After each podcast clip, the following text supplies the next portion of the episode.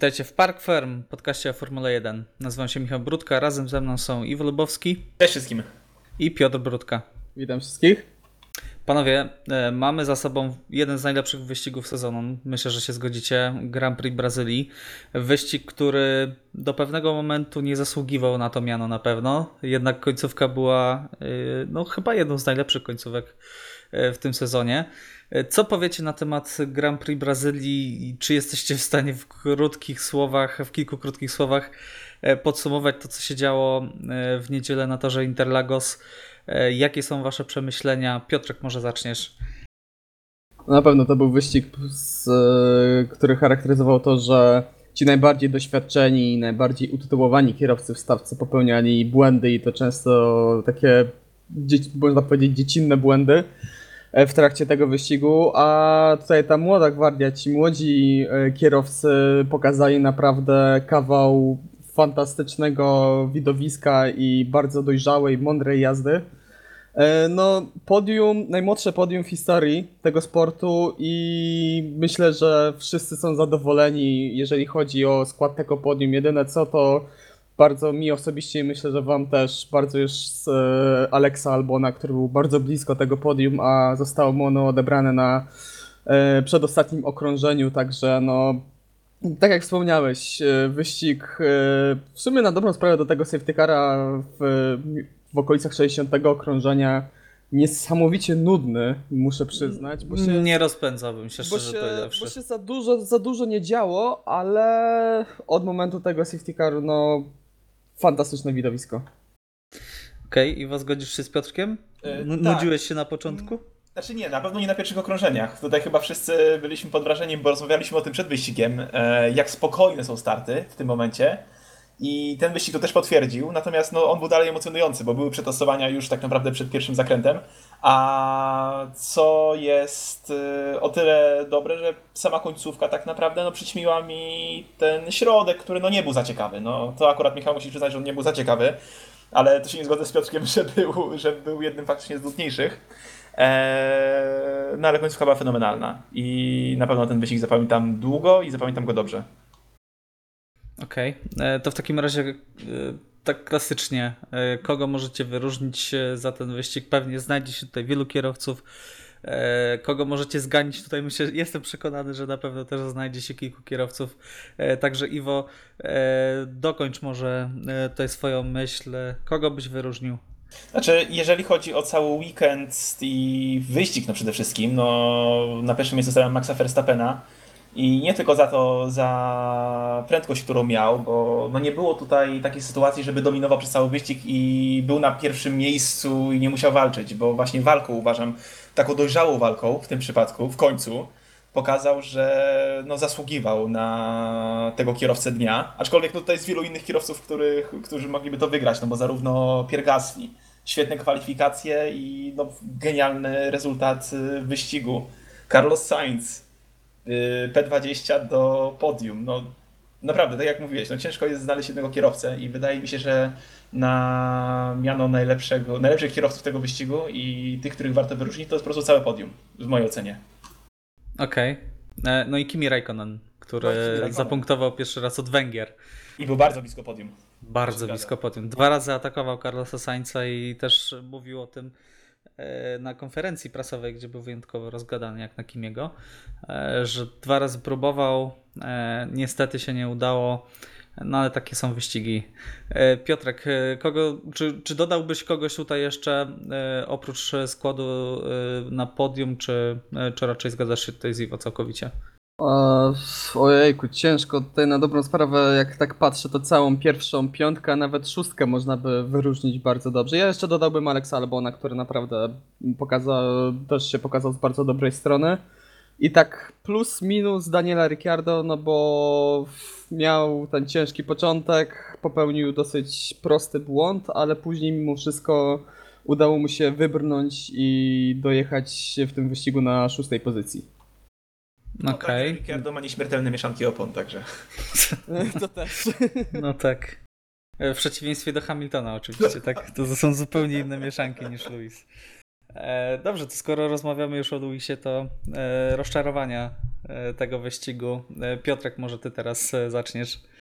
Przede wszystkim Sebastian Vettel e, za błąd praktycznie identyczny do tego, jakiego popełnił w trakcie Grand Prix Turcji z czasów Red, Red Bulla jeszcze, kiedy wtedy zdarzył się z e, Markiem Weberem. No i sytuacja praktycznie identyczna, tylko że wtedy jechali na dwóch pierwszych miejscach, także ten błąd m, wtedy miał o wiele większą wagę niż teraz. E, no, jak już wspomniałeś, Lewis Hamilton e, za, za to, co zrobił Aleksowi Albonowi. E, no i. To zabrzmiało jakby coś strasznego naprawdę zrobił. No bo zrobił mimo wszystko, no jechał po swoje pierwsze podium w karierze i szczerze powiedziawszy, Lewis Hamilton był ostatnim, jest chyba ostatnim kierowcą na torze, który, po którym się czegoś takiego spodziewał w tym sezonie, bo jeździł w tym sezonie naprawdę praktycznie bezbłędnie. E, ale to też pokazuje, że, że każdemu, nawet sześciokrotnemu mistrzowi świata przydarzają się takie błędy i to nadal są tylko ludzie. No tak, ale Luis był jakiś strasznie nerwowy podczas tego wyścigu. On zazwyczaj strasznie. uwielbia sobie narzekać i do tego się już niestety przyzwyczailiśmy. Natomiast tutaj, no to było po prostu jakieś apogeum. Nie wiem, co się stało, czy Wiatr, to był wiatr. źle się wyspał, ale no, jak Anakin Skywalker nie lubi piasku, no to Lewis Hamilton nie cierpi, nie cierpi wiatru, tak? Wiatr to jest jego największy chyba przeciwnik na torze. E, I biorąc pod uwagę jeszcze tą wpadkę w końcówce, mm, to no, kiepski, naprawdę kiepska niedziela w wykonaniu Luisa. E, takie zaskoczenie in minus, zwłaszcza, że tutaj nie ma żadnej presji, presji już na nim, tak? Wygrał już wszystko, co było do wygrania w tym sezonie, a popełnia taki błąd. Ja natomiast nie zgodzę się tutaj z Piotrkiem, e, że w, e, zaplusował u Piotrka Daniel Ricciardo. Moim zdaniem taki manewr na Magnusenie nie przystoi kierowcy, którego uważamy za chyba najlepszego, jeżeli chodzi o wyprzedzanie na całym, na całym, w całym padoku. E, I taki manewr, który no, zniszczył w większości wyścig Magnusenowi, e, no, powoduje, że dla mnie on ląduje w rubryce rozczarowania. E, Natomiast Iwo, czy dodałbyś kogoś tutaj jeszcze? Zgadzasz się ze mną? Może też uważasz, że Dan jednak odpokutował świetnym, e, świetną drugą częścią wyścigu? Znaczy nie, akurat też nie bez powodu jego nie wymieniałem, bo no, zajął wysoką pozycję ostatecznie, prawda? Po stracie no, tych 5 sekund e, do Hamiltona. Ale no tak, no, no nie poradził. Wydaje mi się, to o tym chyba powiedzieliśmy w trakcie, powiedziałem w trakcie wyścigu, że czasami wydaje mi się, że to się rzadko zdarza, ale że zapomina, że to nie jest Red Bull. Ewentualnie no, zapomniał o tym, że w tym momencie automatycznie balans hamulców mu się nie zmieni przy, przed zakrętem. Także E, No nie, no tutaj już żartujemy, bo wiemy o jakim kierowcu mówimy, prawda? Ale no to był błąd. To był błąd i niestety gdzieś tam zaprzepaścił tam te szanse, żeby ocenić go jako jednego z lepszych w tym wyścigu.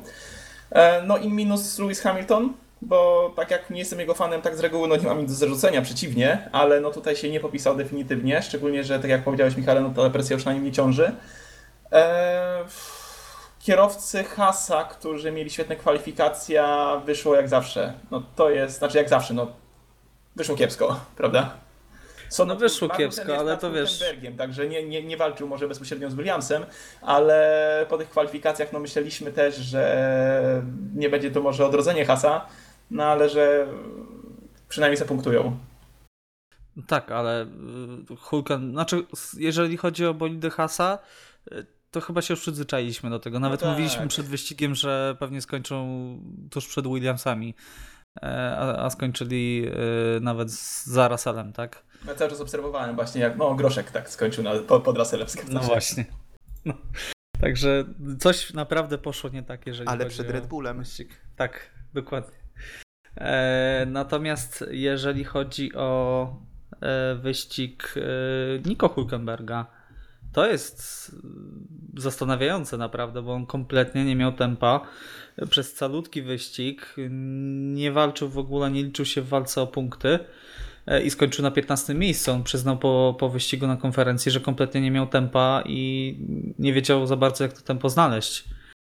Także nie wiem, czy tutaj już e, odpalono protokół pożegnania e, w kierunku Niku Hulkenberga i nie jest już w żaden sposób wspierany przez zespół, jako że z niego odchodzi.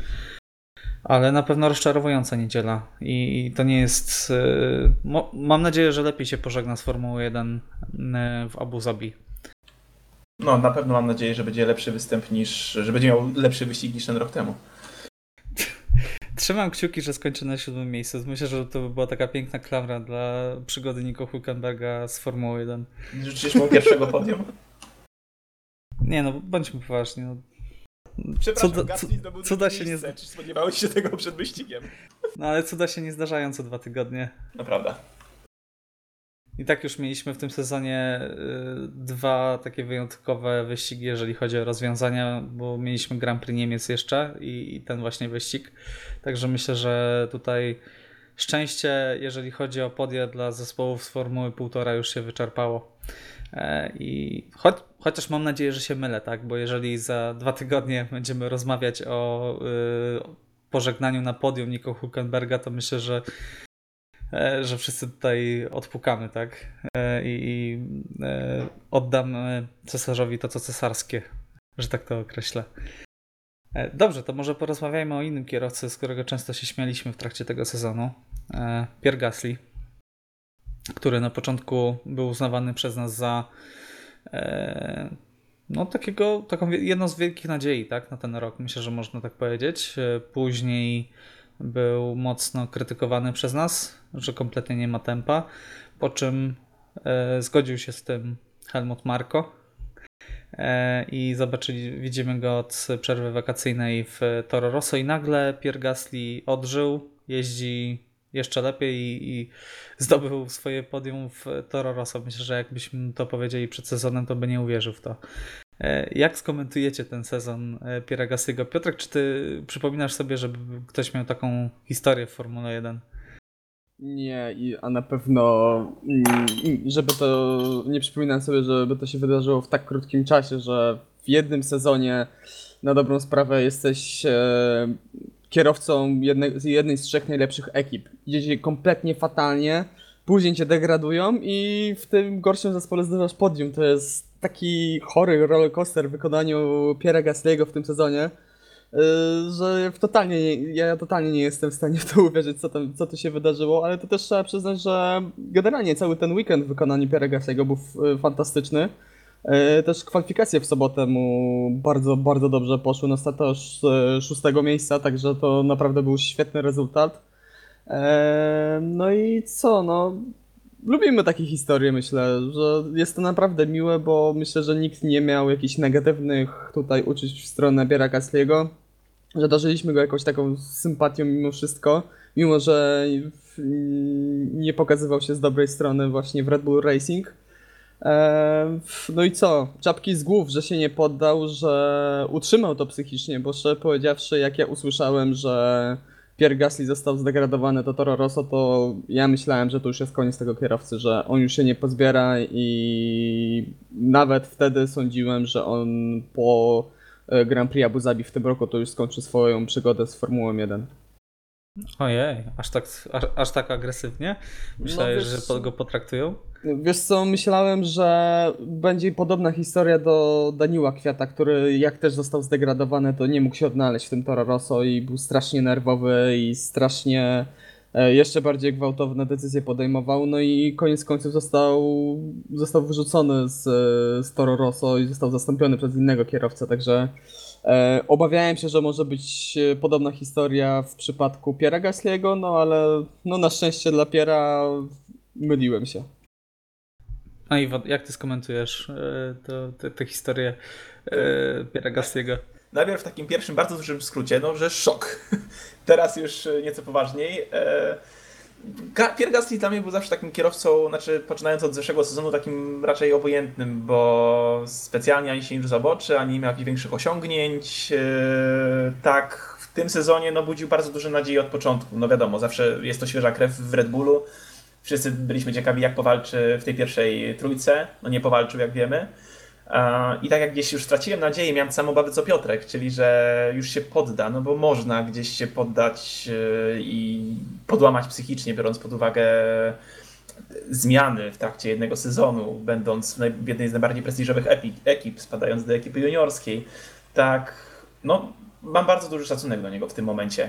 I tak jak nie uważam, żeby coś się komuś należało od tak, tak konkretnie w Brazylii, myślę, że śmiało można powiedzieć, że to podium mu się należało właśnie za cały weekend. Już pomijam ten cały rok, gdzie w Red Bullu podium prawda nie zdobył. E, tak za ten weekend myślę, że jak najbardziej jest to w pełni zasłużone, bo popełnił to, zdobył to podium nie ze względu na zupełne szczęście, tak by było, gdyby nagle z miejsca chyba tam 12 czy 15 znalazł się w czołówce, ale faktycznie cały wyścig i cały, całe kwalifikacje, cały weekend był w tej, no zaraz tak naprawdę za czołówką. Także ja się cieszę, tak jak powiedział Piotrek właśnie, to są takie historie chyba, które lubimy, bo Gasly wzbudza raczej sympatię, a nie niechęć. A czy niechęć wzbudzał, jak nie potrafił wyprzedzić Tak, tak, Alfa Romeo wzbudzał. w Austrii? Wzbudzał i nie potrafił wyprzedzić Kwiata w, Au- w Australii. To już wtedy był ten pierwszy moment, kiedy zwątpiłem. Ale o co chodzi? No, nie miałem, miałem te negatywne emocje, ale no one wybijały się bardziej na to, że mieliśmy duże oczekiwania. Ja przynajmniej miałem spore oczekiwania. Eee, a potem gdzieś jak przeszedł do Toro Rosso, to przerodziły się w takie naturalne, nazwijmy to, no nie wiem, no kibicowanie, powiedzmy wprost. Gdzieś tam chciałem, kibicowałem mu, chciałem, żeby mu wyszło, bo szkoda by było, żeby faktycznie młody chłopak, który jak widać potrafi jeździć, no żeby odszedł ze sportu z tego względu, że no został zgnieciony psychicznie, bo mi się wydaje, że to był ten problem. Gdzieś już e, w drugiej części, powiedzmy, w- drugiej ćwiartce e, kalendarza, prawda, czyli pod koniec jazdy w Red Bullu. Czyli tak, y, trochę rozgrzeszamy za pierwszą część sezonu Piera. Tak, mi się wydaje, że sam się obronił w tym momencie i to w 100%. A obroniłby się, gdyby nie stanął na podium? E, Wiesz co? Tylko zajął gdzieś piąte miejsce? Gdybym miał czwarte, piąte miejsce, wydaje mi się, że też emocje byłyby pozytywne. No teraz jest po prostu olbrzymie zaskoczenie e, przez to, jak ten wyścig się zakończył, ale już po samych kwalifikacjach byłem naprawdę w szoku, że no, naprawdę wysokie, wysoką pozycję startową zajął. Także czy czwarte, czy piąte miejsce, wydaje mi się, że e, no wiadomo, no nie jest to podium, prawda? Ale dalej, dalej byłoby to jaka, byłaby to jakaś forma odkupienia. A to jest ciekawe, że y, drugi bolid Red Bulla nie ma podium y, w tym sezonie, a obydwa bolidy Toro Rosso zdobyły już podium w Dokładnie. tym sezonie. To jest po prostu... Nie wiem, jak to wytłumaczyć. Na pewno ciężko to wytłumaczyć, y, znaleźć jakieś wytłumaczenie na to. E, Dobrze, to może przejdźmy, jak już rozmawiamy o zarządzaniu e, kierowcami, to e, od razu przejdźmy do Ferrari. E, Ferrari umożliwiło razem z Walterim Bottasem jego awarią, ale myślę, że Ferrari tutaj jeszcze bardziej się e, bardziej pozwoliło na to, że Pierre Gasly stanął na podium ostatecznie. Ferrari no, powtórzyło trochę Singapur 2017. E, Kolejna kraksa i to chyba taka najbardziej widowiskowa, jeżeli chodzi o yy, bolidy Ferrari w tym sezonie, ponieważ zderzyły się ze sobą e, i odpadli z wyścigu. E, Także jak skomentujecie to, co się wydarzyło? E, Mattia Binotto cały czas mówi, przekonuje, że Ferrari ma luksus, że ma dwóch bardzo szybkich kierowców, którzy są nieustępliwi. E, Tak, dokładnie. E, Natomiast jak wy to skomentujecie? Co, czy Ferrari, co może Ferrari w tym momencie zrobić? Czy, czy musi coś robić? Może waszym zdaniem jest ok i takie rzeczy po prostu się czasami zdarzają? Piotrek, jakie jest twoje zdanie na ten temat? Szczerze powiedziawszy, tak patrząc tylko na tą jedną sytuację, na ten jeden incydent, to ja tutaj wielkiej winy w Ferrari nie widzę, bo szczerze powiedziawszy wcześniej e, też kierowcy e, walczyli między sobą i ta walka była czysta, zostawiali sobie miejsce, wszystko było ok. E, no moim zdaniem to jest gigantyczny błąd Sebastiana Vettela w tym, w tym całym zajściu. A co zrobić dalej? No, zobaczymy jak do, do tego podejdzie samo, samo Ferrari, bo szczerze powiedziawszy, bardzo mi się przypomina tutaj sytuacja z Baku, kiedy doszło do kolizji pomiędzy Maxem Verstappenem a Danie- Danielem Ricciardo. E, I wtedy zespół powiedział, że to była sytuacja 50 na 50, gdzie da, a Daniel Ricciardo był święcie przekonany, że to on praktycznie tam nie zawinił i to nie była jego wina w całej tej sytuacji. No i co koniec końców doprowadziło do tego, że odszedł do Renault. E, także To jest bardzo ciężka sytuacja yy, i też trochę nie rozumiem właśnie wypowiedzi pana Binotto, bo ja też usłyszałem inną wypowiedź, yy, że powiedział, że no dobrze, że to się wydarzyło w 2019 roku, a nie w przyszłym roku. Okej. Yy, takie dla mnie dosyć niezrozumiałe, bo najlepiej by było... Włoski się styl zarządzania. Znaczy no, mówimy o włoskim stylu zarządzania, to Rosso też włoski zespół sobie radzi mimo wszystko, także... E, Ale no nie wiem, no to będzie bardzo ciężko, ciężkie dla Ferrari, a patrząc na to jak wcześniej sobie radzili z dwoma naprawdę, naprawdę bardzo szybkimi kierowcami, którzy mieli porównywalne tempo, jak świetnie nimi zarządzali, e, no to będzie bardzo ciężko. I myślę, że możemy jeszcze zobaczyć w przyszłym sezonie dwa Ferrari, e, które wylądują razem na poboczu. Ojejku. Iwo, też przewidujesz Ferrari na poboczu w przyszłym roku? Mm, tak. tak. To z, tego, to z tego względu raczej, że no jak mieliśmy jeszcze w zeszłym sezonie, prawda, Kimiego i Sebastiana Vettela, no to gdzieś Sebastian Vettel dalej mm, po, na, powiedzmy jechał po swoje, był tym kierowcą, widać było, że jest tym kierowcą numer jeden. A w przypadku Kimi Raikkonena, no to no on już trochę przejeździł, swoje mistrzostwo też zdobył, no i wiemy jaki jest, prawda? E, Natomiast tutaj mamy nie dość, że młodego zawodnika, który Leclerca, który bardzo mocno chce pokazać, co potrafi, bo potrafi. I mamy Sebastiana Vettela, w którym dalej jest bardzo duży ogień i chce udowodnić, że jeszcze potrafi. Więc no tutaj może dojść do zgrzytów. Tak jak doszło teraz, jeden kierowca obija drugiego. E, tak mam wrażenie, że kolejny sezon może być ognisty. Przyznam zupełnie szczerze. Nie sądzę, żeby udało się Ferrari bezkonfliktowo mm, osądzić, który kierowca ma być kierowcą numer jeden, a który kierowcą numer dwa, a na pewno jeżeli tak się stanie, no to drugi tego nie zaakceptuje. No nie jestem sobie w stanie wyobrazić tego przy tych dwóch charakterach. Okej, czyli waszym zdaniem e, rok 2020 Ferrari buduje najszybszy bolid, e, bolidy lądują na poboczu. I kończą na Rok je- trzecim miejscu w klasyfikacji generalnej. Tak. I rok jest, e, rok dla Ferrari jest ognisty jak e, bolid ze stajni Maranello. E, Ja chciałbym tylko powiedzieć, że bardzo chciałbym zobaczyć osobę Helmuta Marko, zarządzającego Ferrari. Wyobraź... Zastanowiłem się, jakby to wyglądało, gdyby Helmut Marko był w sytuacji Matti Binotto, czyli zarządzałby zespołem bo też mają zespół partnerski Alfa Romeo. I wydaje mi się, że tak, w tym momencie Vettela już by nie było w zespole, bo by wyleciał po zeszłym roku. E, Wydaje mi się, że Giovinazzi, Giovinazzi byłby już z powrotem w Alfie Romeo. tak, po krótkiej przygodzie w Ferrari. A w Ferrari niewykluczone całkowicie, że jeździłby teraz Mick Schumacher. To jest, to, to jest taka. e, tak, no, no wiesz. A Nie kto, no, Mick Schumacher nie mógłby jeździć, bo jeszcze nie ma punktów. Okej, no ale tak czysto, wiesz, e, fantazjując trochę i niekoniecznie na serio to mówiąc. Historia alternatywna. Dokładnie tak. E, Albo wyczarowaliby po prostu jeszcze jednego kierowcę. Albo nigdy nie dzwoniliby Kimiego. Albo nigdy nie dzwoniliby Kimiego. Albo Dokładnie. wykupiliby Daniela. Także tutaj. Dobra, to możemy tak gadać przez e, 40 minut najbliższe. Ale Helmut Marko i Ricciardo tak średnio. Może Hulkenberga by wzięli. Nie no. Słyszałeś jak się, jak się wypowiedział, kiedy były plotki o tym, e, że- że chcą zatrudnić Hul- Hulkenberga?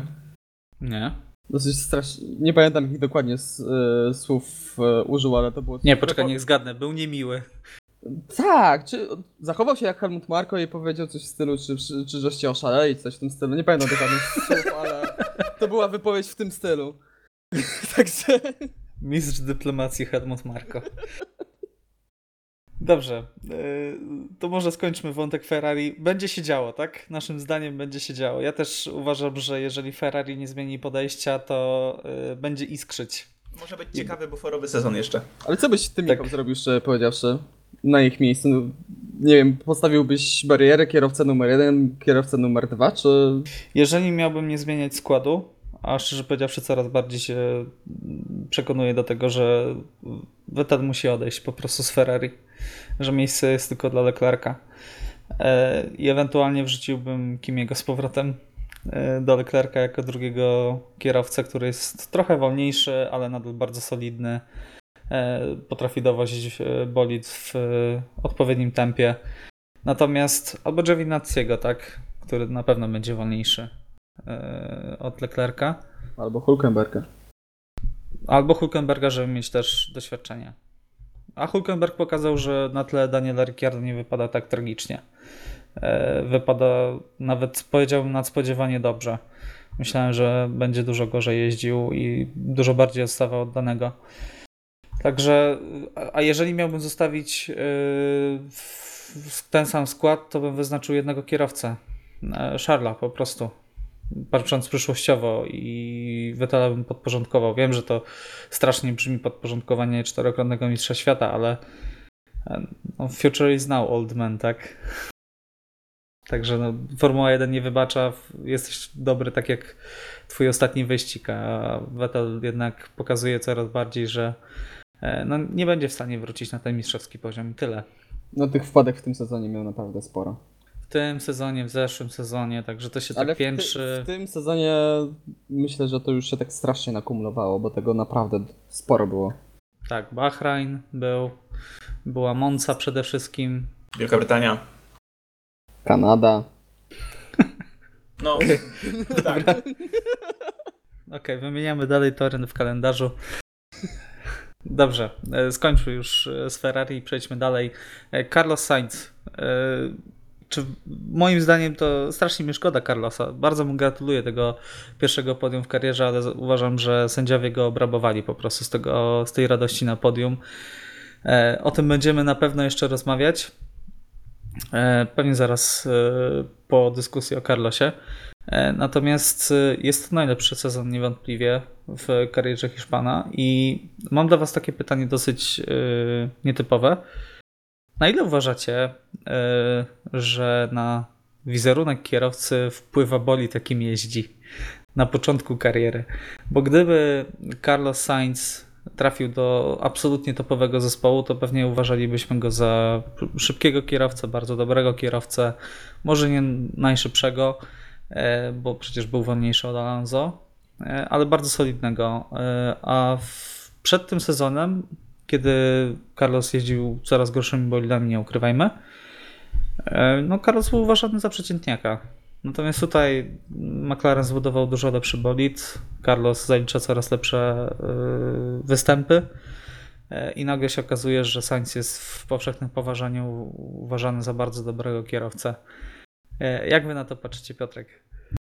Czy to z drugiej strony, bo ja też e, przyznam się szczerze, że e, do tego sezonu uważałem go właśnie za takiego przeciętniaka, średniaka nawet trochę z tej powiedzmy trochę niższej półki.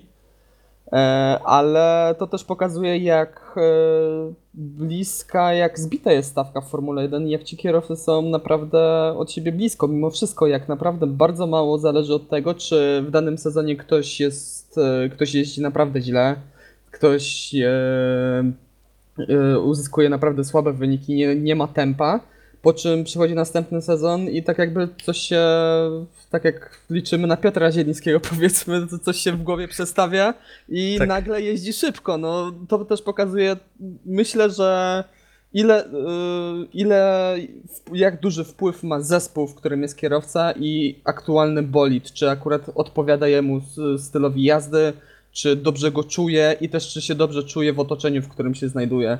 No Myślę, jakiego że- ma kierowcę po drugiej stronie garażu, tak? Dokładnie. Myślę, że, że Carlos Sainz miał naprawdę trudny start, no bo przecież w e, Toro Rosso jeździł z Maxem Verstappenem, z którym się bardzo, nie- bardzo nie lubili. E, później przeszedł e, do, do Renault, jeżeli Tak, dobrze do pamiętam. Renault. Do Renault. E, I ten, ten związek z Renault również nie był jakiś, e, jakiś e, bardzo owocny. No i dopiero teraz to odpaliło w McLarenie, także no zobaczymy jak się ta kariera będzie rozwijała dalej. No bo koniec końców Carlos Sainz no, no nie jest starym zawodnikiem i jeszcze, jeszcze parę ładnych lat myślę, że w Formule 1 pojeździ. No, parę ładnych. On niedawno skończył 25 lat, także myślę, że tutaj jeszcze kilkanaście lat przed nim. Także y, no zobaczymy. Y, Iwo, jakie jest Twoje zdanie? Bo spójrzmy też na to z innej strony. Gdyby ktoś zaczął oglądać Formułę 1 i będąc takim niedzielnym kibicem, który nie zagłębia się w historię Formuły 1, to by powiedział, no ten Ricciardo to całkiem niezły, tak? Coś cza czasem wyprzedzi, czasem jakiś błąd zrobi, e, no ale taki przeciętny dosyć. No tak, no to, to się zgadza. E, ja mam o tyle węższą perspektywę, że też Carlosa Sainza kojarzę od zeszłego sezonu, gdzie był dla mnie też, e, nie wiem czy pamiętacie, może jakieś rozmawialiśmy o tym, ale był, no, był dla mnie zupełnie obojętny. Był nijaki, bo no i Renault niespecjalnie dawał radę powiedzmy. Tak, e, no Carlos Sainz jako kierowca ani nie był jakoś specjalnie charyzmatyczny, albo się najwidoczniej w to nie wgłębiałem, no ani w żaden sposób jego wyniki, no nie wiem, nie, nie, nie zrobiły szału, prawda? Nie zrobiły wrażenia na mnie. No ta, tutaj w tym przypadku, jeżeli chodzi o McLarena, no to są dwie zależności. No, pierwsza jest taka, że McLaren zbudował dobry bolid, z czego się bardzo cieszę. A, bo mamy, jak widać, samochód, który może walczyć i wygrywa podium, jeden ze stopni podium. Tak, Carlos Sainz nagle stał się taką osobą, którą, takim gościem, którego da się lubić. I myślę, że duży wpływ na to też ma, mają media społecznościowe, które w McLarenie działają inaczej niż na przykład w Renault. Także e, no, duża zmiana, e, ale nie tylko zależna od zespołu, ale też od samego kierowcy, bo też nie przypominam sobie, żeby Carlos Sainz po prostu popełniał jakieś duże błędy. E, popełnia ich, wydaje mi się, bardzo mało. Co więcej, jest e, kierowcą, który przyrządził najmniej strat swojemu zespołowi z całej stawki. Także. Czekałem, aż wyciągniesz tę statystykę. Tak, tak, tak. Także no myślę, że to też udowadnia, to też potwierdza to, że jest to kierowca, który popełnia po prostu najmniej błędów w tym momencie w całej stawce i, i to jest kierowca, któremu dana pozycja e, w tym momencie się należy, podsumowując cały obecny sezon. Okej, okay, dobrze, czyli trzymamy kciuki, chcemy No, słyszeć jak jak, najwięcej Smooth Operator, tak? E, I może jeszcze będziemy kiedyś uważać Carlosa Sainza za świetnego kierowcę. E, Bo Dokładnie. myślę że, myślę, że jeszcze za wcześnie, żeby e, używać tutaj takich, takich określeń. Dobrze, w takim razie porozmawiajmy o osobach, które po raz kolejny się nie popisały, o sędziach. O co chodzi z sędziami, że potrafią kolizję właśnie Dan- Daniela Ricciardo załatwić w no, kilka dobrych minut i identyczną e, kolizję e, z Lewisem Hamiltonem i Alexem Albonem załatwia się po wyścigu, gdzie trzeba e, wysłuchać kierowców i e, przez to ostatecznie e, no, Lewis jest na podium, tak, a tego podium nie ma. I na tym podium przede wszystkim nie ma Carlosa Sainza, który nie może celebrować najlepszego wyniku w karierze. E, Iwo, e, po raz kolejny wracamy do sędziów. E, Czy Twoim zdaniem e, no, to, że kierowcy są inaczej traktowani, tak, ale czy Twoim zdaniem Lewis Hamilton jeszcze to jest oddzielna kategoria dla sędziów? Znaczy, powiem tak, ja nie jestem w ogóle zdziwiony, że ta decyzja zapadła po wyścigu, ponieważ, e, dobrze, sytuacja między Ricciardo a Magnusenem, nie pamiętam jak szybko pojawiła się decyzja, czy to była kwestia dwóch czy pięciu minut, nie jestem sobie w stanie w tym momencie tego przypomnieć. Natomiast ja tutaj jako analogię chcę przedstawić sytuację z Austrii, gdzie musieliśmy czekać absurdalną ilość czasu Tak. na, na wynik, e, na, na decyzję. Tak tutaj mm, nie sądzę, żeby to było aż tak bardzo skierowane w stronę, aż, aż tak bardzo można powiedzieć faworyzowanie Hamiltona, że decyzja zapadła po. Po prostu do tego zdarzenia doszło faktycznie zaraz po restarcie dwa, czy półtora kółka przed końcem wyścigu.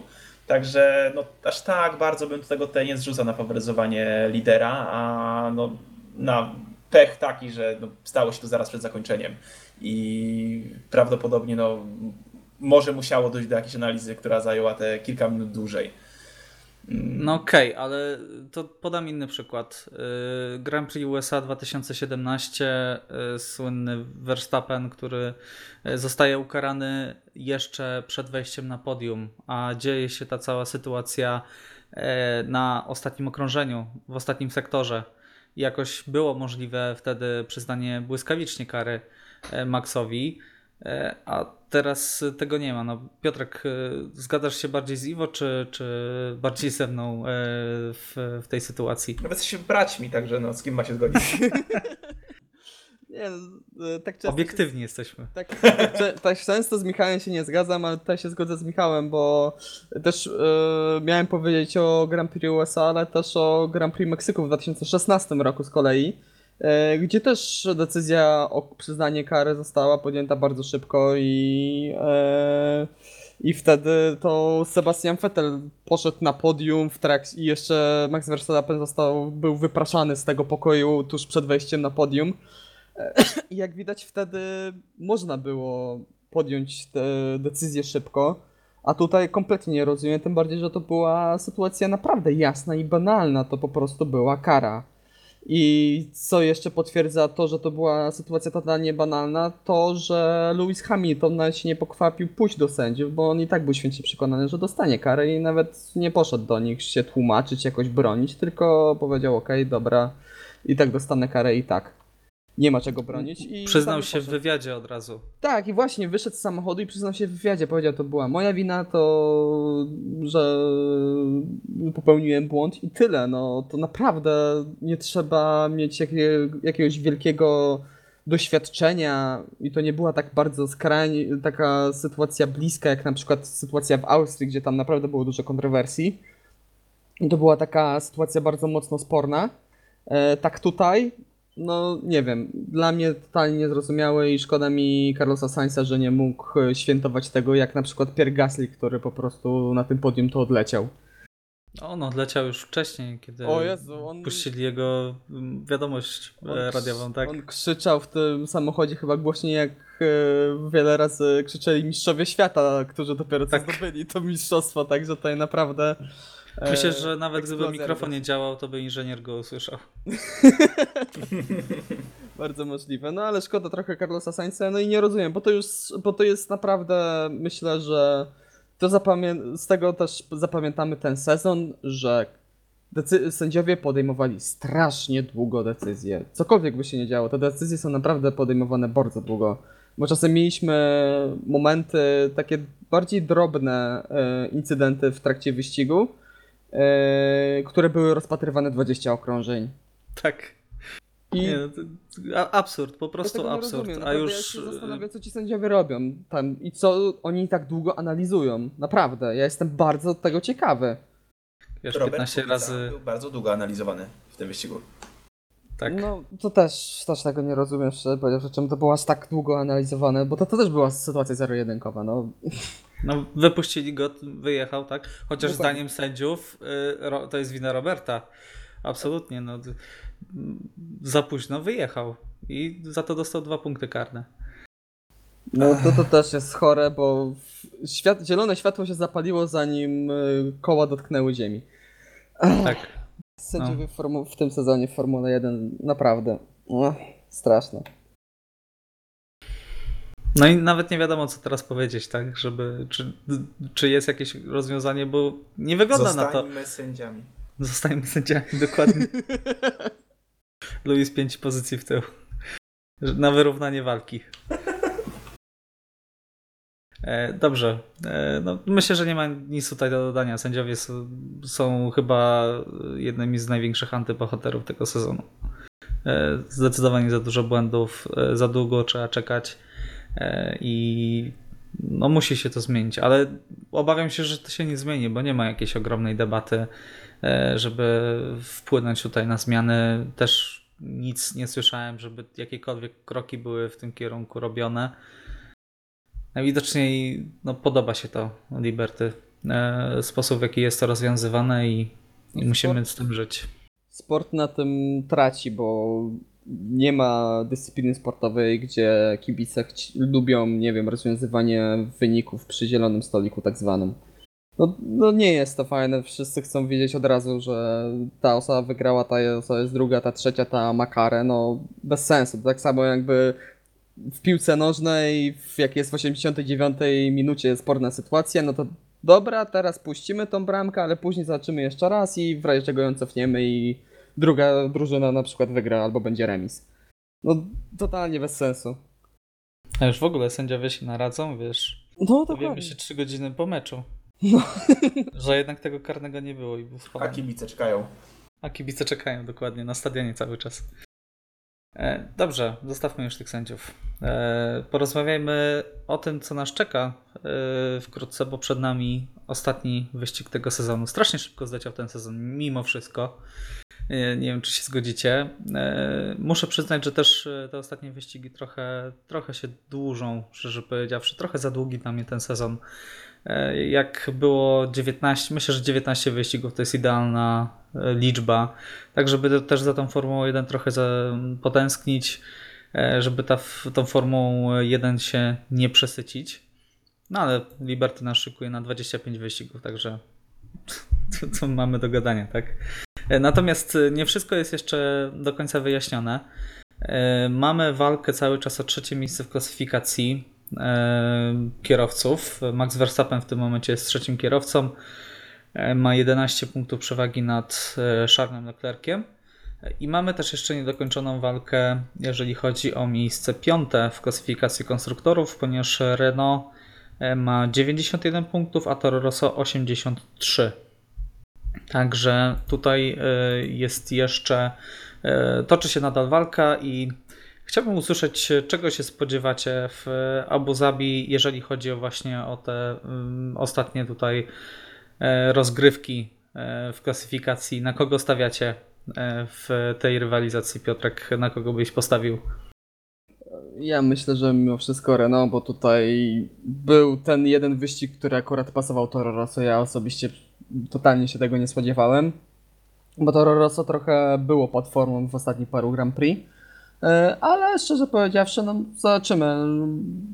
Walka na pewno będzie ciekawa, tym bardziej, że Renault też ostatnio nie błyszczy, totalnie im nie wyszedł ten sezon i myślę, że gdyby spadli jeszcze na szóste miejsce w klasyfikacji generalnej, to myślę, że pan Cyril mógłby się pożegnać e, ze swoim stanowiskiem. Osobiście bym nie narzekał, szczerze powiedziawszy. E, Ale jeszcze chciałbym przytoczyć jedną sprawę, bo e, Alfa Romeo się bardzo zbliżyła do Racing Point. Te dwie, dwa zespoły dzieli tylko 10 punktów, także zobaczymy, może tam jeszcze coś na samym, praktycznie na samym dole tabeli, może jeszcze tam coś się zmieni. Nie no, na samym dole tabeli wiemy jaki jest zespół, także bez, bez przesady.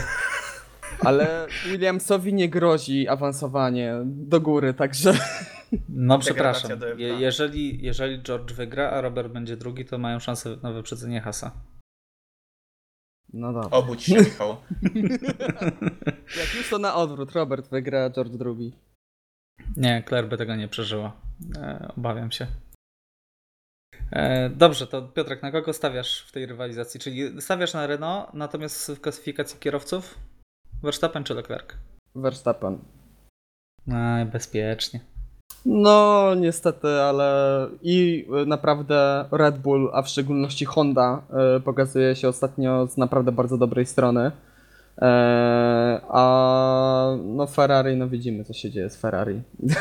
Jest tam naprawdę gorąco. Okej. Jak Coś jeszcze chciałeś dodać? Że dodatkowo jeszcze, jeszcze bardziej tracą w wyścigach, mi się wydaje, niż wcześniej, bo mieli taki moment, gdzie naprawdę w kwalifikacjach praktycznie dominowali, a później y, jakoś udawało im się przejść przez wyścig i e, być naprawdę wysoko. Tak teraz e, znowu trochę zostali w tyle, mi się wydaje. Ach, jeszcze zapomniałbym. Najważniejsza klasyfikacja. Mistrz świata Formuły 1,5. Pierre Gasly i Carlos Sainz przed ostatnim wyścigiem sezonu mają tyle samo punktów. Alex Albon ma 84 punkty, także jest 11 punktów za nimi. Na kogo stawiasz Piotrek w tej rywalizacji? Carlos Sainz. A, smooth operator. Dobrze. E, Iwo, na, na kogo stawiasz w tych, e, w tych rozgrywkach?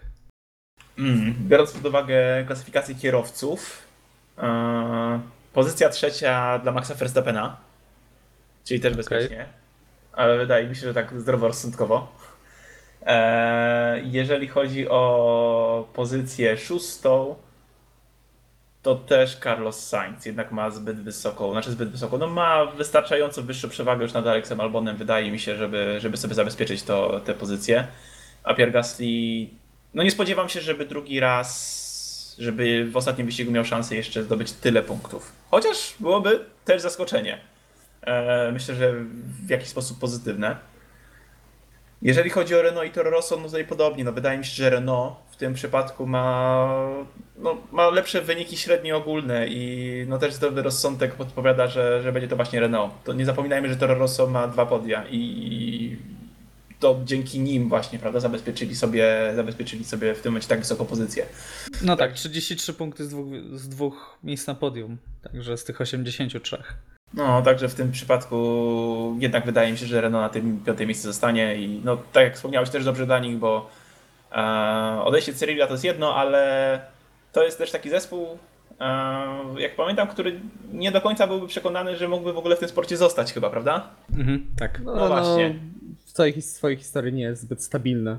A jednak raz, że jest to dostawca silników, dwa, lubię ich barwy, tak, mogliby zostać. Okej, dobra.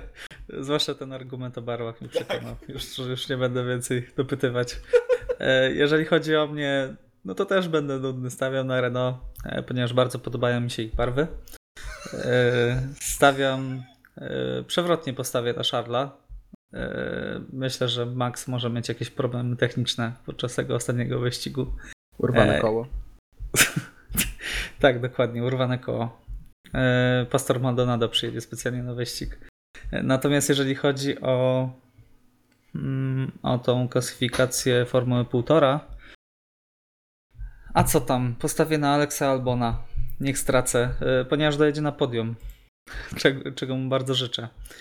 Dobrze, to tak, dokładnie. No ostatni wyścig, co mi tam klasyfikacje nasze będziemy prowadzić od przyszłego sezonu. Będziemy się z tego rozliczać, kto, kto gdzie miał rację, także wiesz. Będziemy zdawać punkty. Dokładnie tak. I każdy będzie na podium. O E. Tak, dokładnie. jak, w, po- mm. jak, w, jak w podstawówce, wszyscy wygrywają. Okej, dobra. Ciekawy, ciekawy Piotrek komentarz, nie powiem. E, dobrze, jak, e, co stawiacie, e, co się wydarzy w Abu Zabi? Ostatni wyścig sezonu, e, całkiem przyjemny tor. E, Nie przypominam sobie szczerze powiedziawszy jakichś niesamowitych wyścigów, chyba najbardziej zapadł mi w pamięć ten z 2016, głównie dlatego, że Lewis Hamilton wtedy spowalniał całą stawkę, żeby wyprzedzili Rosberga i tak, e, tak się to nie udało. E, Kto wygra waszym zdaniem? Kto będzie najlepszy z Formuły 1,5 i czego się spodziewacie? Iwo, jak byś stawiał? Ja idę za ciosem, wydaje mi się, że wygra Max Verstappen. Hmm, jeżeli chodzi natomiast o Formułę 1,5, kurczę, czy znowu wybrać bezpiecznie? Postawię na Carlosa Sainza. W zeszłym roku Carlos Sainz zdobył szó- szóste miejsce, także ma też dobre wspomnienia. Okej, dobra. Także Max Verstappen i Carlos Sainz. Okej, a przewidujesz coś jeszcze? Liczysz na E, jakiś znaczy, niesamowity wyścig? Może deszcz spadnie, co? Na pustyni. Właśnie nie, nie, nie jestem przekonany. Rok Powiem temu szczerze, kropiło. że jeżeli chodzi, o, jeżeli chodzi o Abu Zabi, no to ja nie jestem specjalnie fanem tego toru. Samego w sobie toru, jego budowy, jego zakrętów, jego konstrukcji. No jest on dla mnie taki troszeczkę, może nie tyle nudny, bo ten trzeci sektor jest ciekawy, z dosyć ostrymi zakrętami, ale no nie jestem specjalnie fanem. Także ja już bardziej czekam na to, żeby sezon się skończył i żeby poczekać na testy zimowe przed kolejnym sezonem, bo teraz już i tak wszystko wiadomo, a sam tor pozostawię bez komentarza, poczekam na ciekawy wyścig, mam nadzieję. Mimo wszystko. Okej, okej, dobra. Liczysz na safety car 15 safe- krąży przed końcem. Dokładnie tak, dokładnie tak. Dobrze, Piotrek, jak ty stawiasz? E, no, ostatni wyścig w sezonie to postawię na swojego ulubieńca tutaj, na Walteriego Potasa. Jak już tak tyle razy w tym, w tym sezonie na niego stawiałem, no to postawię i w tym ostatnim wyścigu, a w Formule 1,5 też tak przewrotnie powiem, że Sergio Perez będzie najlepszy z całej reszty. Wow, dawno tego nie słyszałem. No, czemu nie? E, Może się uda. Co do, co do Walteriego Bottasa, to y, rozumiem, że przelew od Toto Wolfa już doszedł, tak? Czy jeszcze, czy jeszcze czekasz? Jeszcze czekam.